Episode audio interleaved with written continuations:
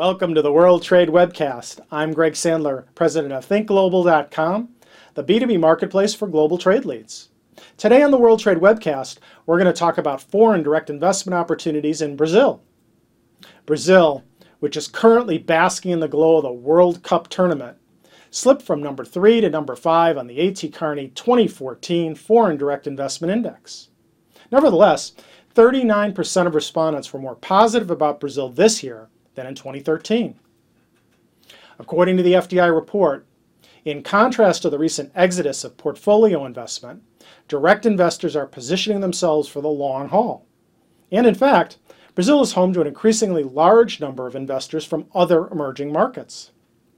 And According to the Organization for Economic Cooperation and Development, the economy in Brazil has lost some momentum, even though inflation remains stubbornly above the central bank's target midpoint of 4.5%. Tighter monetary policy, as well as softer external demand and policy uncertainties due to the upcoming presidential election, are likely to weigh on activity during 2014. In 2015, GDP growth is projected to rise somewhat with persistent supply constraints, including a tight labor market and the need for continued tight macroeconomic policies holding back domestic demand. Moreover, the OECD says that a faster increase in infrastructure investment, lower trade barriers, and tax reform are all needed to fuel potential growth.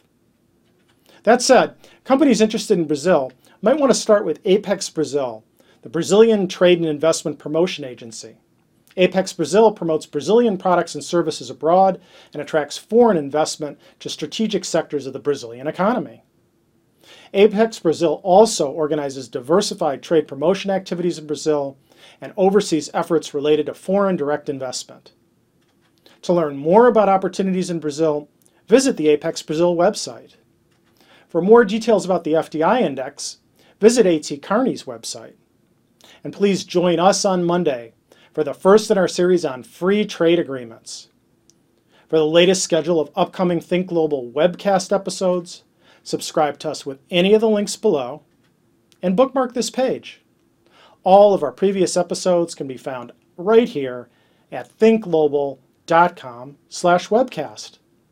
Thanks for watching and have a good 4th of July weekend.